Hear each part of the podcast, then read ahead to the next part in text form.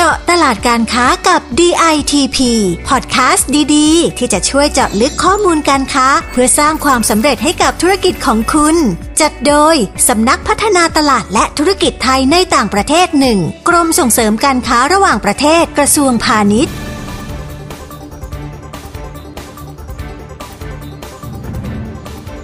วัสดีคุณผู้ฟังทุกท่านค่ะ พบกันเช่นเคยในเจาะตลาดการค้ากับ DITP พอดแคสต์ที่จะพาคุณผู้ฟังไปเจาะลึกข้อมูลตลาดการค้าทั่วโลกค่ะ วันนี้ดิฉันยักษ์พัฒนันมีลาบนักวิชาการพาณิชย์ และคุณรัชานนท์เจริญผล นักวิชาการพาณิชย์ปฏิบัติการ รับหน้าที่พาทุกท่านไปเจาะตลาดฮาลาลที่ประเทศมาเลเซียกันค่ะ สวัสดีครับคุณยพัสนันสวัสดีค่ะ และสวัสดีคุณผู้ฟังพอดแคสต์ครับถ้าพูดถึงประเทศมาเลเซียเนี่ยภาพที่โดดเด่นในด้านเศรษฐกิจของเขาก็คือการเป็นเศรษฐกิจอิสลามที่ให้ความสำคัญกับการพัฒนาอุตสาหกรรมฮาลาลแบบครบวงจรนะครับ ใช่แล้วล่ะค่ะ และยิ่งมาเลเซียที่ได้เป็นหนึ่งในประเทศสมาชิกภายใต้ข้อตกลงอาเซบหรือความตกลงหุ้นส่วนทางเศรษฐกิจระดับภูมิภาค ซึ่งเป็นความตกลงการค้าเสรีที่ใหญ่ที่สุดในโลกณตอนนี้เลยล่ะค่ะ นั่นยิ่งทำให้เราได้เห็นถึงความแข็งแกร่งของเศรษฐกิจฮาลาลของมาเลเซียมากยิ่งขึ้นค่ะ ครับคุณยพัสนันก่อนที่จะไปเจาะลึกกันนะครับ ผมขอพูดถึงข้อตกลงอาเซบก่อนว่าคืออะไรนะครับ อาเซเนี่ยหรือว่า Regional Comprehensive Economic Partnership นะครับเป็นความตกลงการค้าเสรีที่ใหญ่ที่สุดในโลก ซึ่งความตกลงการค้าเสรีฉบับนี้นะครับเพิ่งมีผลบังคับใช้ไปเมื่อวันที่ 1 มกราคม 2565 นี้เองครับค่ะ และที่บอกว่าเป็นความตกลงการค้าเสรีที่ใหญ่ที่สุดในโลกเนี่ยก็เพราะว่าอาเซบประกอบไปด้วยประเทศสมาชิกที่มีศักยภาพการค้าถึง 15 ประเทศด้วยกันเลยล่ะค่ะ ก็จะมีกลุ่มประเทศอาเซียน 9 ของเราค่ะ ได้แก่ ไทย มาเลเซีย บรูไนกัมพูชา อินโดนีเซีย ลาว เมียนมา ฟิลิปปินส์สิงคโปร์ และเวียดนาม ร่วมกับประเทศอื่น ๆ อีก 5 ประเทศค่ะ คือออสเตรเลีย นิวซีแลนด์ ญี่ปุ่น เกาหลีใต้ และปิดท้ายด้วยพี่จีนยักษ์ใหญ่ของเราค่ะ เมื่อรวม 15 ประเทศนะครับ ก็จะมีประชากรรวม ๆ กว่า 2,300 ล้านคน หรือคิดเป็นสัดส่วนมากกว่าร้อยละ 30 ของประชากรโลกเลยนะครับ เยอะมากเลยนะคะ ครับผม ส่วน GDP รวม ๆ กันเนี่ยก็ประมาณ 28.5 ล้านล้านดอลลาร์สหรัฐเลยครับ ก็คิดเป็นสัดส่วนประมาณร้อยละ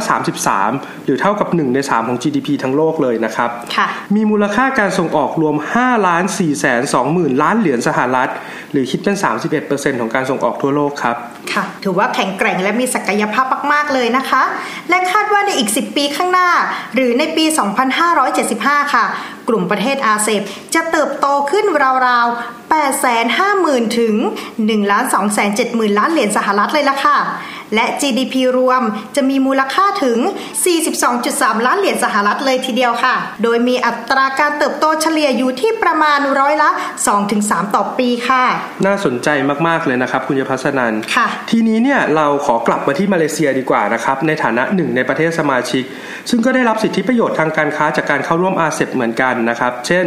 การยกเว้นภาษีนำเข้าบางรายการ หรือการตรวจปล่อยพิธีศุลกากรที่เร็วขึ้นค่ะซึ่งที่ผ่านมามาเลเซียถือเป็นผู้ส่งออกสินค้าอุตสาหกรรมที่สำคัญกับประเทศสมาชิกอาเซบไม่ว่าจะเป็นยางพาราและผลิตภัณฑ์จากยางพาราค่ะน้ำมันปาล์มเครื่องใช้ไฟฟ้าและอิเล็กทรอนิกส์ด้วยครับ ซึ่งนอกจากสินค้าเหล่านี้ที่คุณวรชานนท์ได้พูดถึงไปแล้วนะคะ สิ่งที่สำคัญและเป็นจุดเด่นของมาเลเซียก็คือ เศรษฐกิจฮาลาลค่ะ ที่จะเป็นนกลไกในการยกระดับเศรษฐกิจของมาเลเซีย และจะเป็นการเพิ่มโอกาสทางการค้าภายใต้ข้อตกลงอาเซียด้วยค่ะ ใช่แล้วครับคุณยพัสนันแล้วมาเลเซียเองเนี่ยเขาก็ตั้งเป้าที่จะเป็นศูนย์กลางอุตสาหกรรมฮาลาลโลกด้วยครับค่ะโดยสิ่งนี้นะครับสะท้อนให้เห็นว่าตลาดสินค้าฮาลาลนั้นเนี่ยเติบโตสูงขึ้นเยอะจริง ๆ ครับใช่ค่ะในส่วนของภาครัฐมาเลเซียเองนะครับก็ให้การสนับสนุนเต็มที่ครับทั้งกระทรวงการค้าและอุตสาหกรรมระหว่างประเทศ และสำนักงานพัฒนาฮาลาลแห่งชาติเนี่ยร่วมมือกันเพื่อเร่งการส่งเสริมการลงทุนในอุตสาหกรรมฮาลาล โดยการดึงดูดการลงทุนจากต่างประเทศครับ ค่ะ เราจะเห็นว่ามาเลเซียเนี่ยพยายามที่จะต่อยอดเศรษฐกิจอิสลามแบบครบวงจรเลยล่ะค่ะ ทั้งในแง่ของการผลิต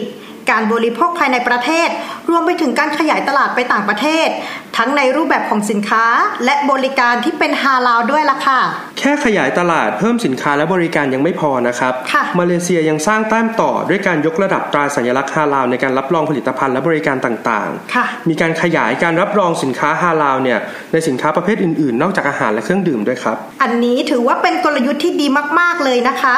อย่างที่เราทราบกันดีว่าตราสัญลักษณ์ฮาลาลของมาเลเซียเนี่ยเป็นที่ยอมรับจากกลุ่มประเทศมุสลิมทั่วโลกกันอยู่แล้วค่ะ พอเขาทำการขยายการรับรองตัวนี้ไปในสินค้าและบริการอื่น ๆ ด้วยเนี่ยก็ยิ่งเป็นประโยชน์ในการขยายธุรกิจอิสลามของเขาเพิ่มขึ้นไปอีกนะคะ ซึ่งในอนาคตเนี่ยก็อาจจะกลายมาเป็นคู่แข่งเข้ามาช่วงชิงส่วนแบ่งตลาดของสินค้าและบริการของไทยเราได้ค่ะ มาถึงตรงนี้แล้วนะครับผู้ประกอบการไทยหลาย ๆ ท่านอาจมีคำถามในใจละ ว่าถ้าพอเป็นแบบนี้เราจะแก้เกมยังไง เพื่อที่จะรักษาส่วนแบ่งทางการตลาดกับมาเลเซียได้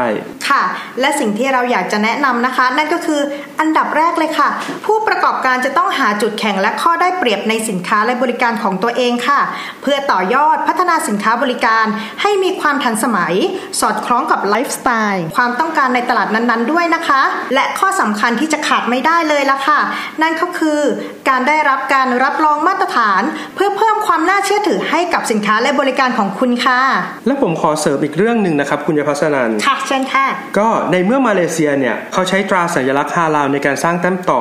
ผู้ประกอบการไทยเองเนี่ยก็ต้องใช้กลยุทธ์นี้เหมือนกันนะครับ ค่ะยังไงคะ โดยที่เราเนี่ยสามารถขอตราสัญลักษณ์ฮาลาลของมาเลเซียในการขยายตลาด และเพิ่มโอกาสการส่งออกไปยังประเทศที่ 3 ได้ครับค่ะซึ่งถ้าผู้ประกอบการไทยเนี่ยสนใจเกี่ยวกับการขอรับตราสัญลักษณ์ฮาลาลของมาเลเซีย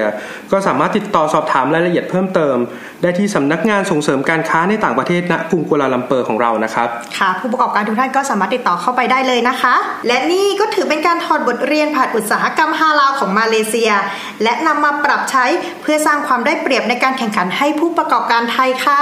ครับคุณยพัสนันนอกจากนี้นะครับเรายังมีข้อมูลดีๆ ที่เป็นประโยชน์กับการทำการค้าระหว่างประเทศอีกมากมายค่ะต้องคอยติดตามกันนะครับว่า EP หน้าเราสองคนจะพาไปเจาะตลาดอะไรค่ะประเทศไหน ฝากกดไลค์กดแชร์ กดติดตามพอดแคสต์เจาะตลาดการค้ากับ DITP กันไว้ด้วยนะครับเพื่อจะได้ไม่พลาดทุกการอัปเดตครับ หรือคุณผู้ฟังจะคลิกเข้าไปดูข้อมูลอื่น ๆ ด้วยตัวเอง ก็สามารถเข้าไปที่ www.ditp.go.th หรือ www.ditp-overseas เติม s ด้วยนะคะ .com หรือจะโทรสอบถามที่สายด่วน 1169 ก็ได้ค่ะ สำหรับวันนี้เราสองคนต้องลากันไปก่อน พบกันใหม่ใน EP หน้า สวัสดีค่ะ สวัสดีครับ เจาะตลาดการค้ากับ DITP